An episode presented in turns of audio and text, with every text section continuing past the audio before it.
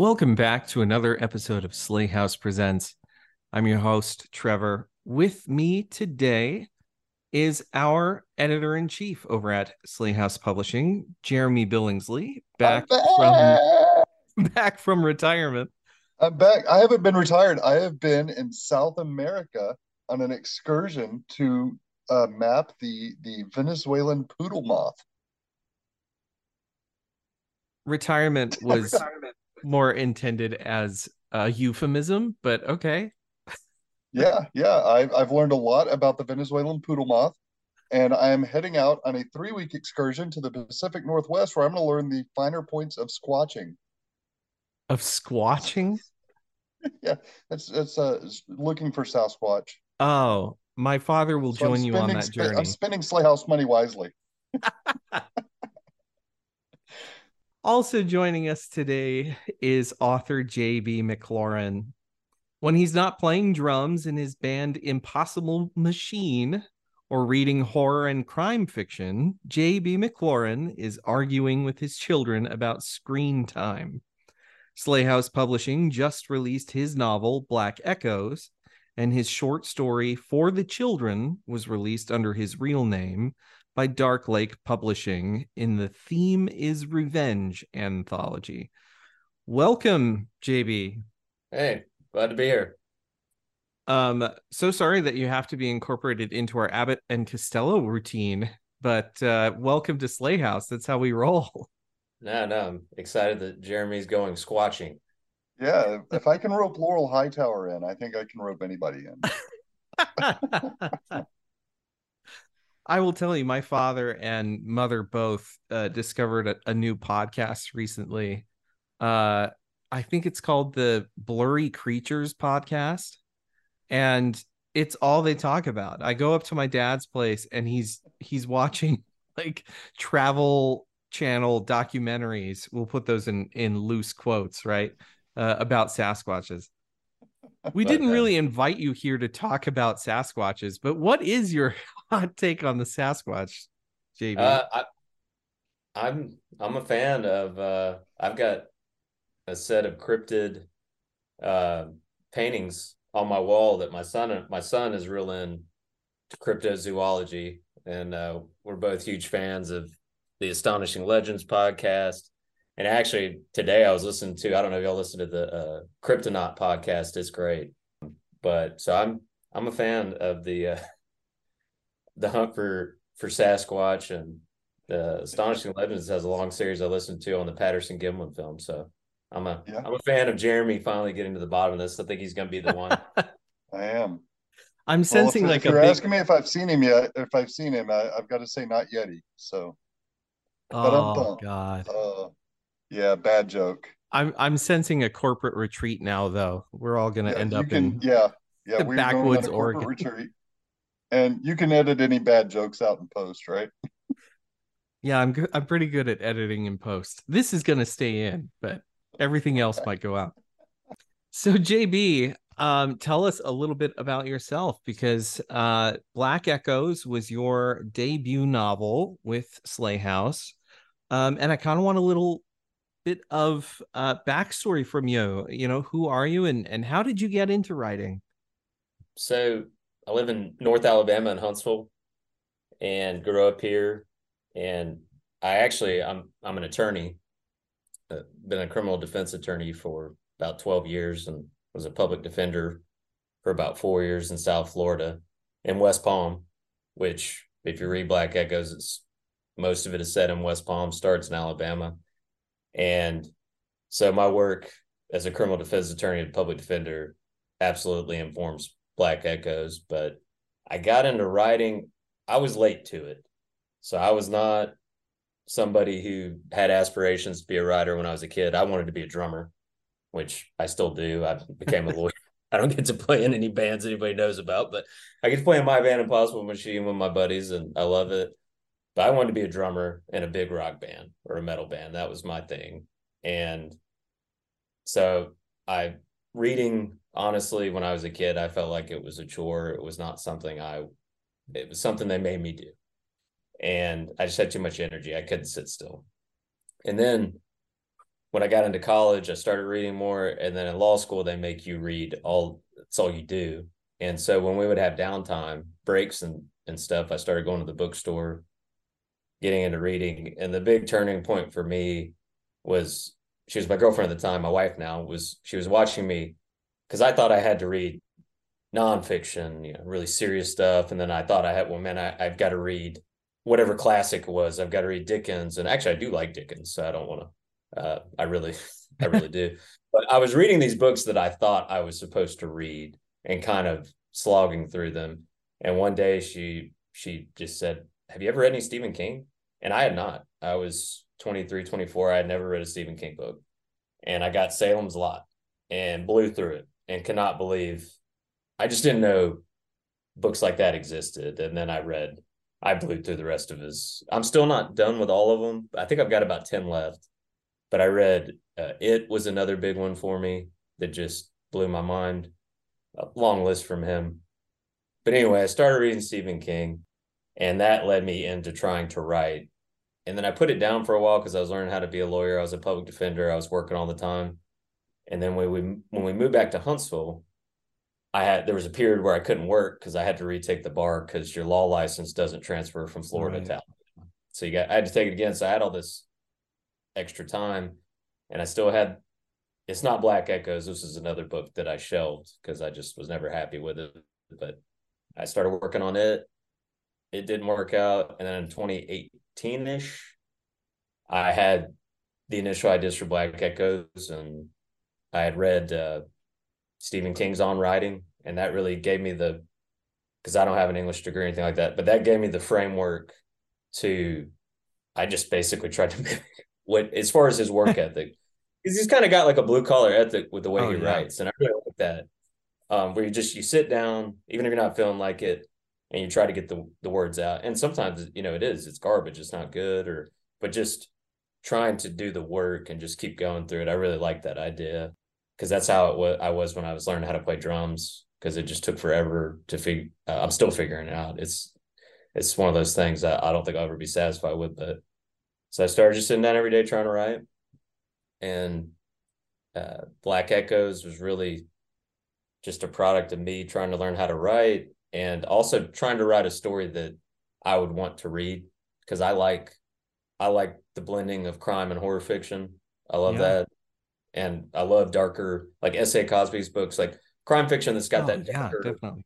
element to it. Um, and like Don Winslow is a really popular crime writer, he, like the Cartel trilogy and some of the stuff he's done.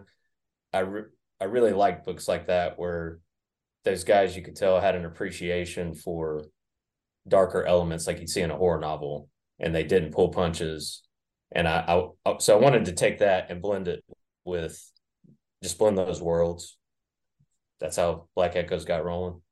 I think you blend those worlds really well in Black Echoes. Um, you know, I I talked a lot with Jeremy as I was reading through the book uh, for my first time, and you know, your introduction, that first the first kind of section of the first Echo, um, is is total crime novel, and it is incredibly compelling, and and that kind of seed of the crime fiction, I think, follows through a lot of the rest of the book in a way that propels the plot forward without leaving the characters or the characterization behind. Um, I read a lot of noir fiction and a lot of, you know, kind of like hard case crime imprint stuff. Sure, yeah. Um, which I think is is really great. And they they really know how to do, you know, kind of like the the the pot boilers you know like the real plot heavy stuff that just kind of propels you through um, but i was impressed in kind of that marriage of some of the darker horror elements which we'll talk about in a little bit um, but also the way that you keep kind of that pacing with uh, crime fiction uh, and and really center it on characters and character decisions so that it it always feels like you know the characters are, are a little bit out of control in that they keep making bad decisions that ties in with that you know kind of crime undercurrent of the plot. It was it's really clever is what i'm saying. Appreciate it. Now i pacing my mom my mom and i, I share books and she's she loves dark thrillers. That's her thing. She she mows through them. She'll read two or three weeks sometimes. And I started reading. She turned me on to writers. She she leaned like she likes more popular and commercial writers like um like Karin Slaughter and Harlan Coben, Linwood Barclay. List goes on. Grisham, yeah. And she started sharing more of those with me, and kind of like I alluded to earlier. At first, I not knowing what to read and having these ideas from school like well you should read these books and not these books and no you know and but my mom was giving me these books. I was like you know what? I'm, I'm gonna give these a shot and I read them read Karin Slaughter read Harlan Coben and I really enjoyed them and I really enjoyed the in those thrillers there's such a mastery of pacing and even if you know and a lot you know sometimes with those sometimes with the plot you're kind of left wanting more or you know that sometimes like you said maybe they don't give you as much of that character as you wanted but you're always they're not wasting a page. Like everything is there for a reason. And i wanted to try to bring that to black echoes where if if something was going to go in i needed it needed to be justified. It didn't need to slow down the narrative moving forward. And of course unfortunately it's a narrative where it's a descent. It's not a but i wanted i wanted to make sure that the pacing kept the reader entertained because it could have, you know, with an addiction novel, I think, and uh, I've read other styles of taking it on, like, you know, like The Secret History by Donna deals with addiction. And it's a much, it was a much different way of presenting it, but I was just as compelled during that book and enjoyed it. But it went much more cerebral uh, than my book does about psychologically what addiction did to some uh, particular one of the characters in that book. But I, I so I wanted I wanted to get into addiction, but I, I also wanted to give it that propulsive pacing of a thriller. So what do you think is kind of the appeal of a crime novel? Um, because I, I think it I think these books are really compelling, right? And it's not just about the plot. I think there's something else in a crime novel that really connects us, um, or or at least connects us to the the subject matter. You know, whether it be true crime or you know, like a hard case crime or a noir or sure. you know, some of these more commercial crime fiction. You know, what do you think is really if there is any one element that that we're kind of drawn to but but what is it that draws us and hooks us with these stories of you know characters kind of doing the thing that we all know we shouldn't be doing. Honestly i think it has this it feels like it could happen. Like you feel there's a re, there's a rawness to it and a reality to it that i think like you mentioned true crime it's like this stuff does happen. You know it's and so i think it's really it's relatable in that sense, but it's also it's you get to because this stuff happens every day. All sorts of crimes happen every day, violent crimes, awful crimes, and it's like when you when you're reading a crime novel or a true crime memoir or whatever it may be, it's like you get to brush up against, like you said, characters making decisions you wouldn't normally make in your life. Like, no, I'm not, not going to try the heroin. You know, no, I'm not burglarizing this house. So, you know, it's maybe it's cathartic in that way where you, you get to kind of in at least in your imagination brush up or touch the taboo mm. but you get to walk away and put the book down and know well i'm not going to prison. I'm not, you know, not cops aren't after me.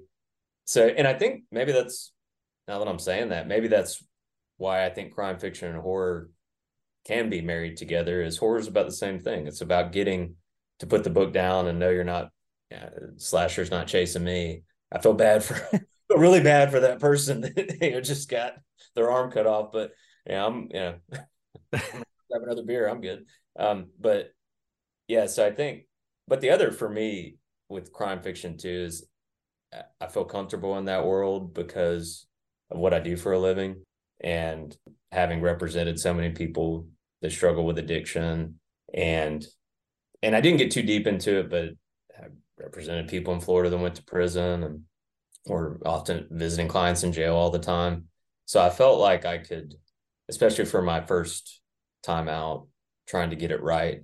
I felt like I could handle that because of my experience working. And also, I guess another reason is just a lot of the movies I grew up on, like, uh, you know, movies like Heat and oh, sure.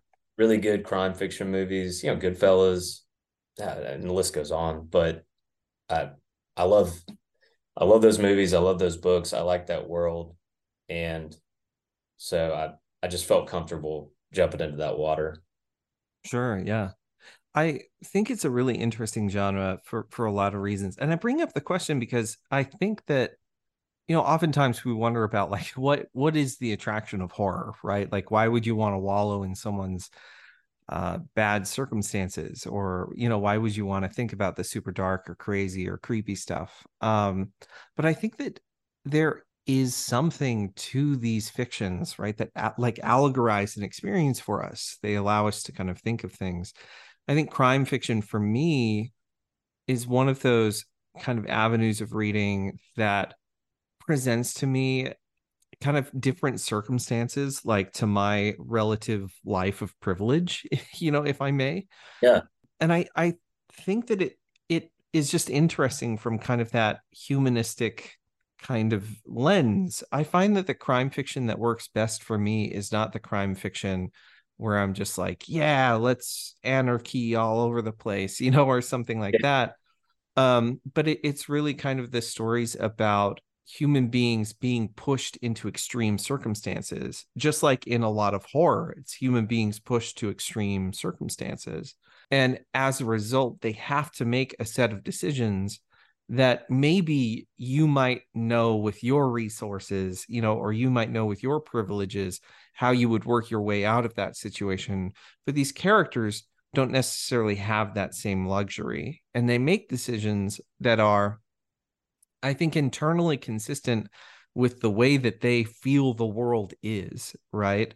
And that's Absolutely. kind of like the tragedy there in in some of this crime fiction and at least what i get most invested in you know like i love rooting for an underdog of course um i love uh looking at you know the the guy who's on drugs who's like i gotta go you know rob this house to get my next fix and it's like you're doing the wrong thing but i'm also rooting for you for some reason to like get away with it yeah you know i think the novel which i actually have not read the novel i've read another chuck hogan's novels but the movie The Town, based on his book, yeah, I think brilliantly explores that because Ben Affleck's character. I mean, they are robbing banks. It's very scary. They're traumatizing people. They're victimizing people.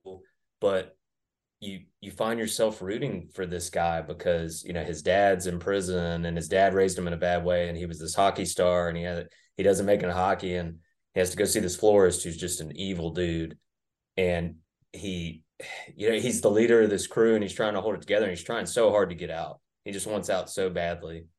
And but then when you start thinking about it, it's like, wait a second, this, guy's not a good dude. Like, what, what am I talking about? Like, you know, but it just it humanizes it in a way where you do start it. And I like that. I like the messiness of that. And I that's some of the characters in my book are obviously they're very flawed. They make bad decisions. They're messy. But I, I like you know they're real like because mm. truth is and i've seen it and it's again a lot of this is just born out of what i've done for a, a long time now is that people think they'll behave a certain way given a set of circumstances and like no i would never do that and i've tried a lot of cases i've been a part of a lot of cases and the truth is you just you don't know what you'd do it's comforting to think you would always make the right call, but uh, you know, good people can make bad decisions, and mm. that's that's that's another reason I like crime fiction. Is just uh, another guy, Dennis Lehane, does it brilliantly, like in Mystic River, and he always explores that just the moral complexity of because a lot of times crime fiction gets presented as you got good guys and bad guys, mm. and you know, cops versus robbers, and uh, Dennis Lehane's brilliant at getting into just how morally complex situations like that can be, and that there's not necessarily you think there's just just perfectly carved right path that you're going to walk down mm. and make the right decision, and along you know he's so good at along the way just no it's just not that easy. You get presented with all these different obstacles and it's it can get messy really fast. Yeah. So i i feel like we should probably talk about black echoes oh yeah, um, yeah. in, in in some concrete terms you know as, sure, yeah. just kind of circling around it. Um what so what's the story of black echoes for for those of our listeners who have not yet picked up this book? So the I guess the the spoiler free take is like you already mentioned, it opens with the character Everett Grant, and it's 1985. He's in fictional town of Hermitage, Alabama, and he's struggling with addiction. And him and a crew of people, his his friends, they're not really his friends. They all just use together, and they they commit crime together to keep using, and they embark on this robbery that just goes horribly wrong. Uh, but in in the midst of it, Everett discovers he has a son, Uh, Hank, and he decides to try to raise Hank the best he can. So they move. He wants to get out of his. He's been in Hermitage, Alabama, small town. It's him in all his life. So he moves them to South Florida. And the book, and the majority of the book takes place years later, where him and Hank are living in South Florida and had some great years. Everett owns a restaurant, and Hank is trying to make it in a band, uh, a metal band called Dead Children's Playground, as a drummer and things he gets in this horrible car crash and gets pres- prescribed opiates. And in in short order becomes addicted to them which leads him down a dark path. And crime happens and eventually he gets to this this guy which if you read it the, the black-eyed man who's is not to be crossed. He, you shouldn't do not steal from this guy. and, so that that's kind of it in a nutshell. Yeah, I um oh gosh, this book does so many things so well. I I really I really love it. Um I I want to spoil the heck out of it, but I I really know that I shouldn't. Um I I do want to to circle in on this, you know, kind of idea of um the title, you know, being Black Echoes and and what that kind of represents um because this book is about you know two men fighting against their addiction. Um and i think that the the way that you've kind of framed the book in these kind of reverberations if you will of addiction and cycles of addiction. So i i want to open the floor to you a little bit to talk about you know what this novel kind of means to you in terms of that dimension of it. Well and you're right with and actually, like we were talking about earlier, when I initially came up with the echoes concept, which I, I stumbled into as I was writing, but it, by the time I was done, I felt like it worked. Was it, eh, not to give too much away, but initially when I thought of it, it was tied into the black eyed man's just crazy, just you know, bad shit philosophy he had about time and space. And if you read it, you'll get to hear his his dissertation on how he feels like he can bend time and space. And so that that's where the idea had come. But particularly Hank and Everett's relationship, because at heart it's a it's a father son story, and about how, and we're talking about these messy characters, Everett, in particular. It's how he's gotten a lot wrong, but he really loves his son, and he's really trying to get that part of his life right. But addiction, like you mentioned, it echoes through the generations. And unfortunately, you know, if you, your family's got a history of alcoholism, you are more predisposed to become an alcoholic. If same, and unfortunately, the same holds for mental illness. If you have family members that have suffered from things like schizophrenia, there you are. There's a higher likelihood you might, if you come generations down, you might get it. And I wanted to explore the idea of, despite this flawed guy and he's trying so hard to get it right. He's been a good dad for so many years when they're down in Florida. But that addiction is just such a just a monster that you can do and I've watched people clients I've represented and unfortunately people uh, close to me the people around them because I think the idea is always that the people around somebody who's struggling with addiction aren't trying you know sometimes you see a trope in mm. in shows and stuff that it's and it does happen that this person struggling with addiction just has nothing but uh, shitty people around them. That's not always the case. Like sometimes they're actually surrounded by people in love and care about them and really are trying to help them, but it's it's just not that simple. Addiction is such a it it's it's harsh and it doesn't people uh, uh, you know, a lot of this is rooted in just representing clients like that that addiction just overwhelms everything else.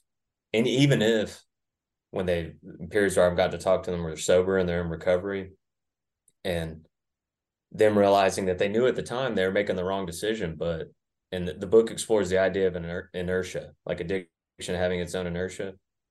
And it's like it's just like this slow this descent and they know things are going wrong and they could they could make a decision to stop it but that that addiction they have is just, is just bigger than them and mm. but there's a good person in there it's just and i i wanted to the idea with the echo and the cyclical nature of addiction explore the idea of despite everett cleaning up his life and doing right by hank and being a good dad being there for him getting him his first drum set he did everything right.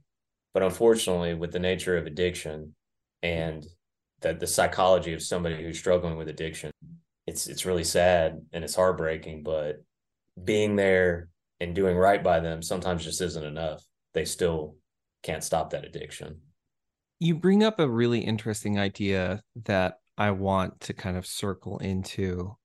And it's this idea of the way that media presents addiction and and kind of um media as art you know representing it back to us and the kind of coded messages that we get about addiction as a result i think that you know wrapping into this idea too of of like um the the black-eyed man's approach to art which is very singular and i i won't spoil too much of that dissertation yeah. you know but i i think that there is there is an art that can build or rebuild, uh, an art that can rehabilitate, and then there is an art that can be very destructive. You know, an art that is is just not good for the soul. And I wonder how often we run into representations of drugs or representations of addiction in media that can do both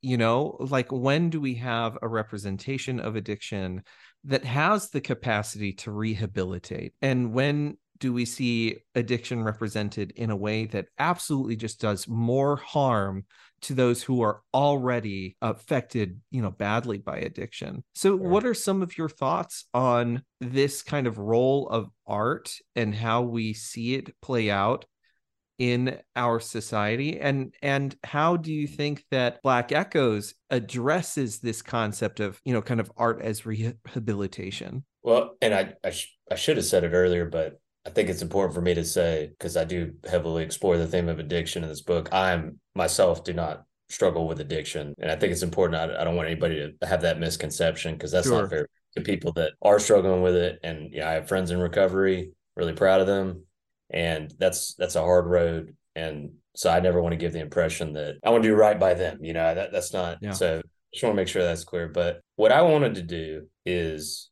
to your point about I, I get frustrated with sometimes the way the media characterizes it. And maybe I, I don't i can't think of a movie offhand but maybe something that's a little more like a feel good story about addiction. I don't have a ready example but i I get frustrated with a one dimensional view of something that I feel like is a very complex thing. And that's from the outside looking in. And it's this is mostly informed by my experiences with my clients and just representing so many. I mean, I don't have to tell you all that the criminal justice system is full of people struggling with addiction. That's right. that's not that's not news to anybody. But the more I learned, because I was as green as it comes when I started, but the more I learned about it and the more I was exposed to it, I felt like, well, this is being presented to me sometimes as this one dimensional problem, which is getting better. You know, views on addiction are changing. The way in our political discourse, yeah, things are changing on that front, not as fast as I'd like them to, but there is new conversations are happening, which is good.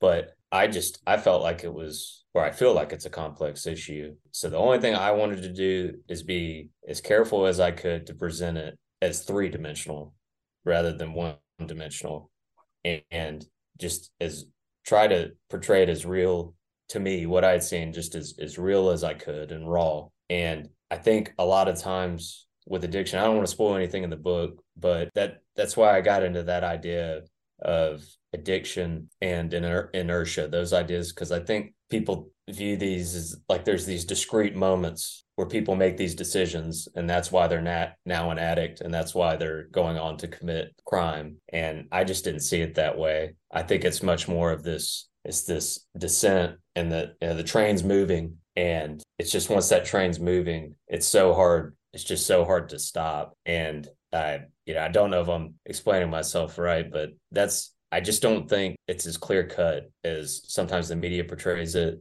and sometimes movies or TV or whatever portray it. Because I think a lot of my clients and a lot of people that are struggling with addiction, they feel like they're just kind of being pushed along and controlled by this thing that they they just don't they cannot control and I sympathize with them. Now, like honestly, I mean, obviously, if you if you commit a crime and you plead guilty, you know, you're still going to face some kind of punishment. But mm. I had always I empathized and sympathized with that of like, man, that they just got this thing inside of them that's just eating them up, and they're trying to deal with that, but then they're also still trying to pay their utility bill. They're trying to show up to court on time, or they're and I just I don't know. I could feel it's like I could just feel them being pushed by this thing. And when they would, in periods where I would have fortunate enough to have a client that would uh, finish rehab, and I'd get to talk to them when they had uh, sobered up or were in recovery, or even sometimes clients in jail that after being there for months, they had gone through a long period of sobriety. They were just regular. I don't. Yeah, this idea that a lot of people in the jails to me because I go in there and meet them. You know, it's just not the way it's portrayed on TV. It, that just hasn't been my experience. It's just yeah. people. Um, J- JB, I, I wanted to jump on that too. You make a great point there because I think what you're saying with how the media and pop culture kind of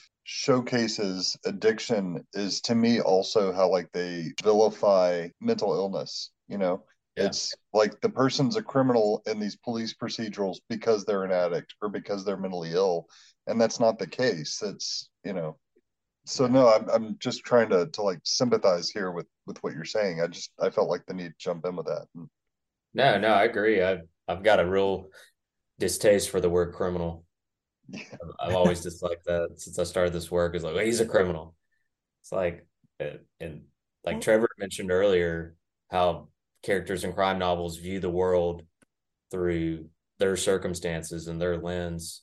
Some of the stories from people I've represented, the way they grew up, things things that happened to them, things that were done to them, just horrible, horrible things. The idea that you would come out of that and view the world the way I view it, having grown up uh, in a, a great household and a great neighborhood, great parents there for me, still there for me to this day, which I'm very fortunate and grateful for. But I just to judge somebody I represent who uh, the reason one of the reasons I'm representing them oftentimes is because they can't afford an attorney. I, I I don't feel like me and that person should be judged by the same standard because we don't view the world in the same way. And that I'm not that's not a, a dig against them. Right. That's just I don't I get frustrated sometimes because I feel like the media and the system don't recognize things like that, especially with mental illness. I mean, and I mean, you you know, you both bring up really great points, and you especially, JB. You know, there is this sense that if we just attach the word criminal to someone, then society can absolve its uh, obligation to that person, right? And I think that crime fiction, at, at least certain kinds of crime fiction, I think police procedurals are really bad at this, but I think certain kinds of crime fiction are at least able to kind of address that particular issue, you know, to say that the circumstances surrounding some of these people are really much bigger than they are, and that we don't really understand the whole scope of a life or this the whole scope of how this system, this society that we've put into place fails people regularly but rather than take on the responsibility for that failure, it's like we can just attach a label like criminal to a, to a person and wash ourselves from any yeah. of that responsibility. Yeah, it's like yeah, you get here we're going to pin the scarlet letter on you and now you're yeah, we're going to vote you off the island. And you know, and obviously I'm not I, I represent people charged with all sorts of crimes.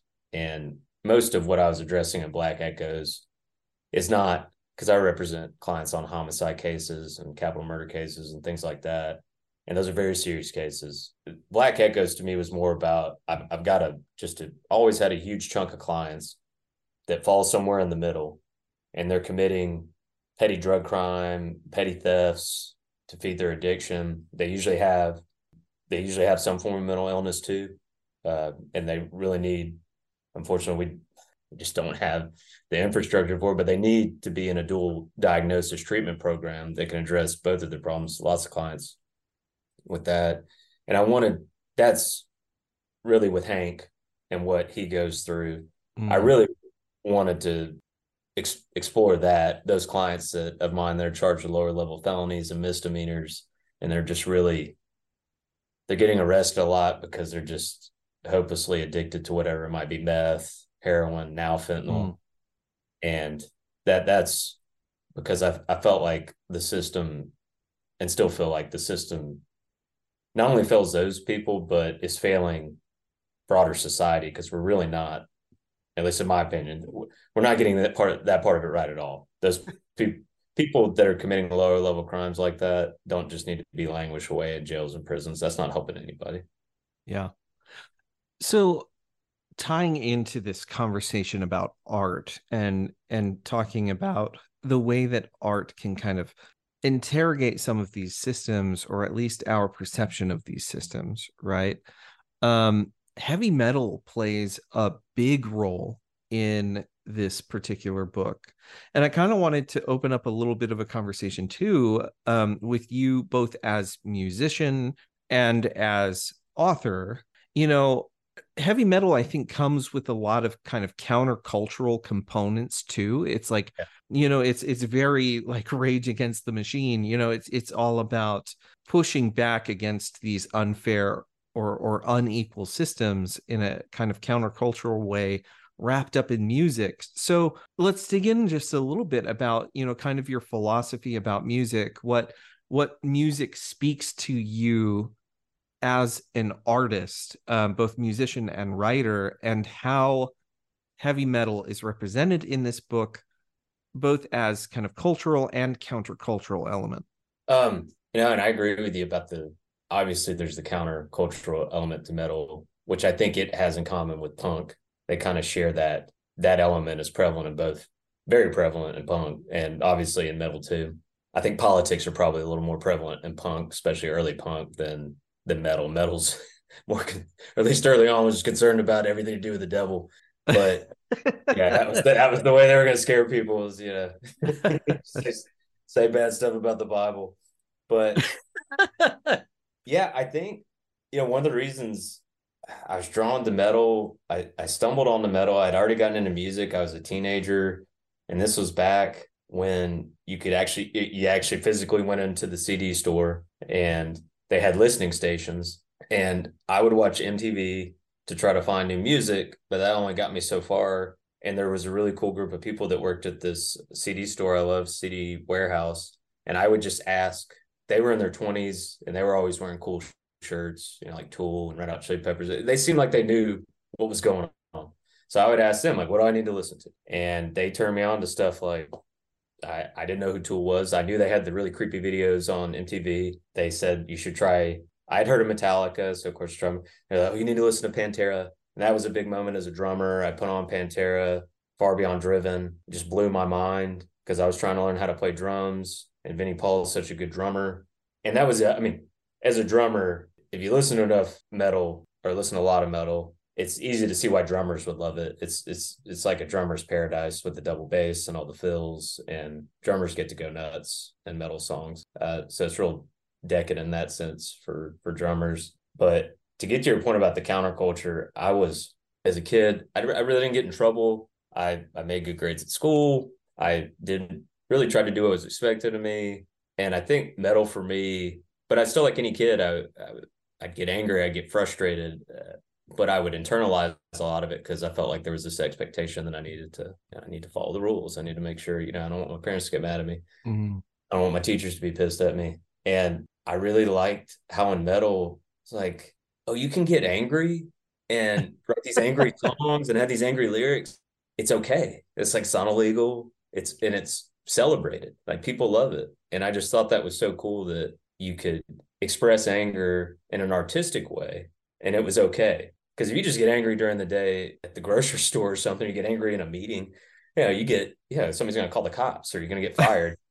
but if you, um, in a creative way, if you express your anger and try to make it in a form where other people can relate to it and it can bring people together, that really spoke to me. I, I really like that idea. And I mean, I just, and I just loved it. I mean, I just love that visceral, just kind of dangerous. It just, when you hear a good metal song, it's, it's just like, it cannot be ignored. It's like, you are going to listen to us or you're going to turn it off, but you're not just going to get to have a conversation. Like you're going to go one way or the other. And I just, I really like that. Um, and still do to this day, obviously. But um, so I think, but I, I will say, because I, I, uh, I was thinking about this question and I'll say the one thing, kind of like we are talking about how uh, addiction can be portrayed in a way that I think can be misleading. We'll say the one thing about metal that I don't think is portrayed in the right way, at least based on my experience, uh, is that when you go to all the metal concerts I've been to over the last decade, I mean, and I've been to all sorts of concerts. I've been, I've seen all kinds of bands. I mean, you mm-hmm. name it, um, festivals, Bonnaroo.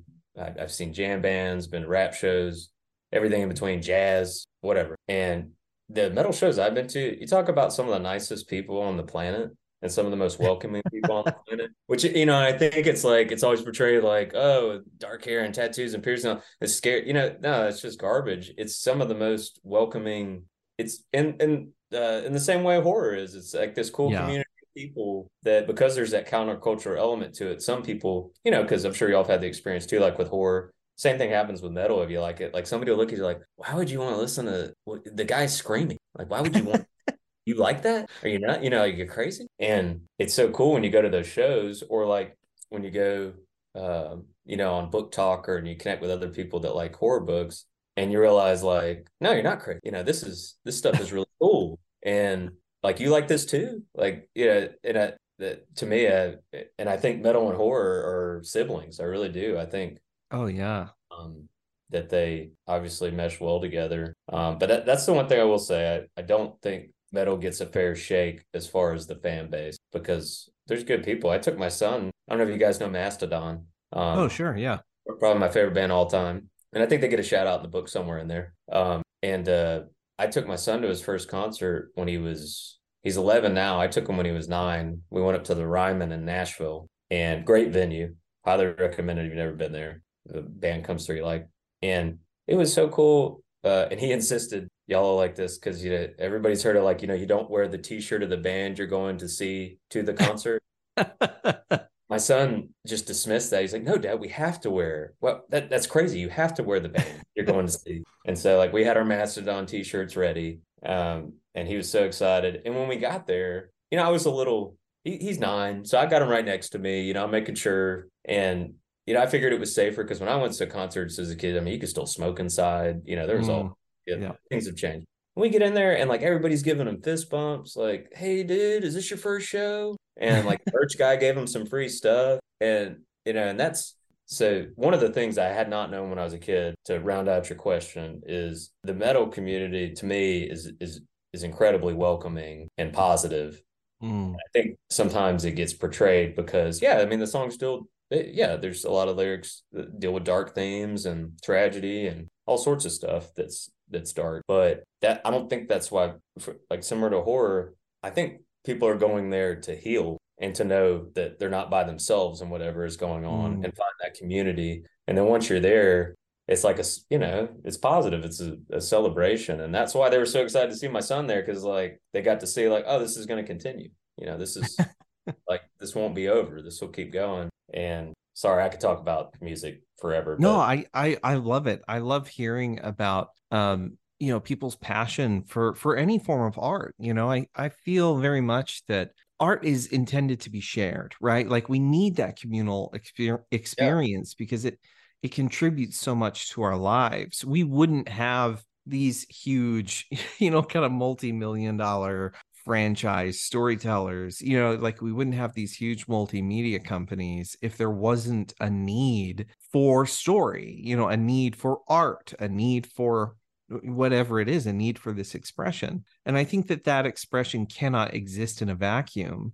And so yeah it's so important that we are able to participate in community. And it's also so important that we're able to like share that with people that we care about you know people that we love. Um weirdly enough black echoes existing as a book uh, is in part because of this feeling of wanting to share a community around literature. Um jeremy will talk about it a, a whole bunch i'm sure if we poke him but um you know his his whole hope for Sley House and starting Sley House was to find that community of readers, to find that community of writers, and bring the two of them together so that we can share amazing stories that we can you know kind of like share our art and you know kind of celebrate it together to have the kinds of conversations that we're having. I think that's such an important part of the experience of art. Yeah i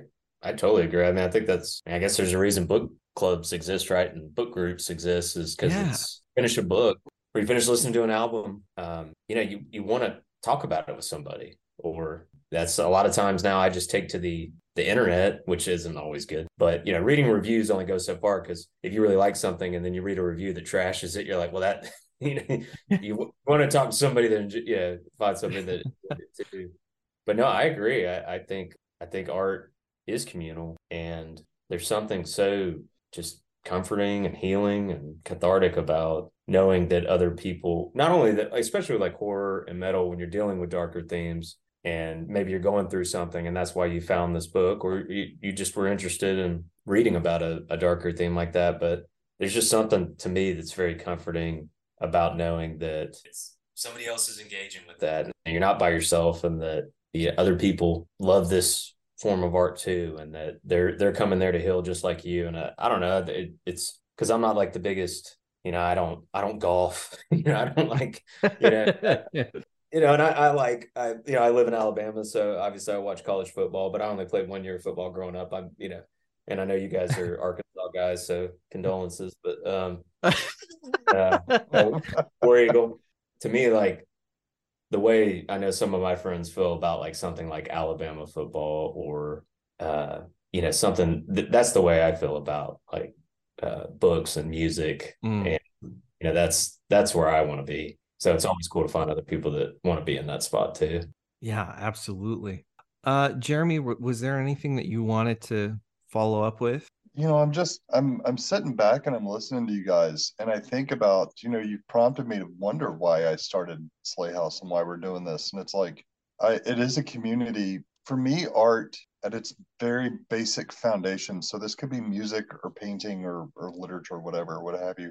It is so it, it's a mirror, right? It's a it's mimetic. It's it's turning that lens back on ourselves as humanity and I think JB, this is why you know I fell in love with your book when you when you submitted it to us was I saw the humanity in the story, and you know to your point, horror and heavy metal, and for me, I'm I, I mean I, I like aspects. I do like heavy metal. I also like punk and grunge. Um, yeah. that was kind of my my genre but they all they're they're all like almost you know heavy metal is definitely to me the like the the the more outlandish kind of cousin but you know punk and grunge are standing you know not not right at their shoulder with heavy metal but they're you know they're kind of right behind them you know and yeah. you know um I do I, I I think about how how these things speak to us and speak to um, our nature as humanity and our you know and some of these darkest kind of moments you know and that's what i saw in your book i saw that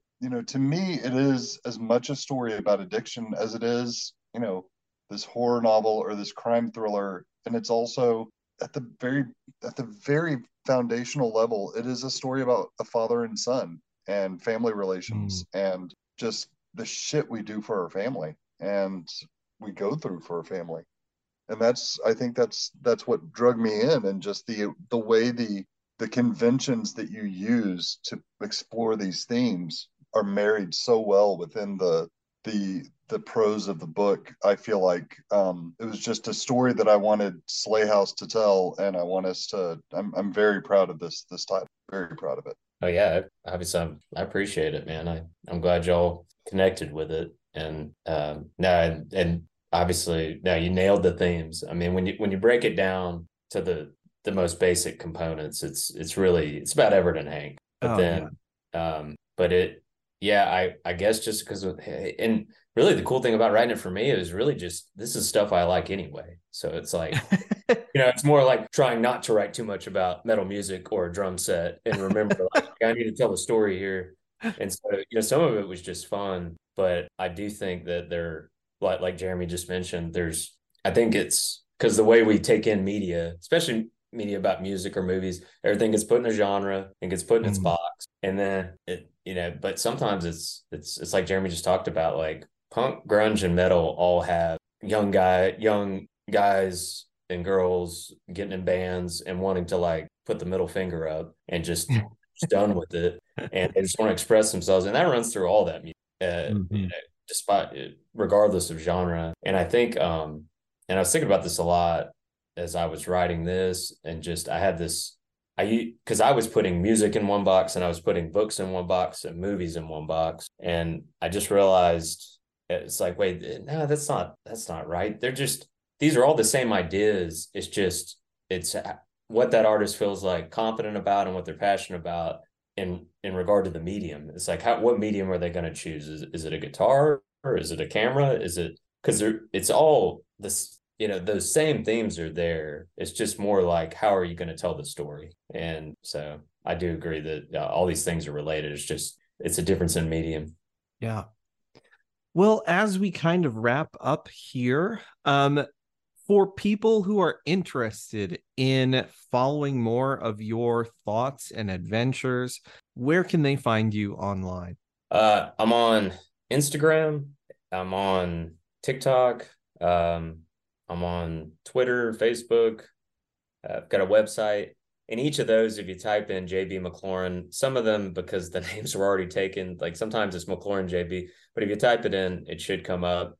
And obviously, the book's on Sley House's website. It's available on Amazon. And uh, yeah, I hope people give it a shot. It's it's obviously something that means a lot to me. I'm really glad it meant a lot to y'all too. And it um I think the main or at least my main goal with it was to try to tell that father son story with addiction running through it, but try to tell it in a way that was just as honest and real as I could make it, which, you know, you'll have to read it, but, you know, I, don't, I don't want to give away anything in the ending, but, you know, I just, I wanted it to feel real and I, I didn't want it to feel like a fairy tale or like a feel good. Thing. I, I wanted it to try to be true to life. So that's that's the kind of story you're looking for. I'd, I'd love to, you know, anybody out there that wants to give it a shot, Black Echoes. Um, and yeah, I guess so. yeah, I will attest uh, to those of you who are listening. If you've followed through this conversation, this is a great book. Um, I'm not saying that just because we're attached to Sley House. I really believe, as a reader, this book really uh, scratched an itch that I needed and um, provoked a lot of really interesting thoughts. Um, it's a fantastic book. So uh, thank you, JB. Thank you for for sharing your time with us. Thank you for coming on the show. Thank you be, for being so open and honest. And thank you for sending your book to Sley House and trusting us with it. It really is quite good. I'm I'm glad you I'm still glad y'all said yes. that's, that's, uh no, no. Hey, I'm I'm very thankful and I hope more people find it. And I hope, you know, it is it is a harsh story at points. Um and I I like kind of like you said, I'd love to talk more about it, but it's really hard to do that without giving away um you know, it's a harsh story at points, but I really do hope that people can read it and come away kind of like I get to with with music, metal music and books, coming away um, feeling a little bit better about something they might be going through. But it is, it's dark, it's harsh, but there's there's a big old beating heart in it.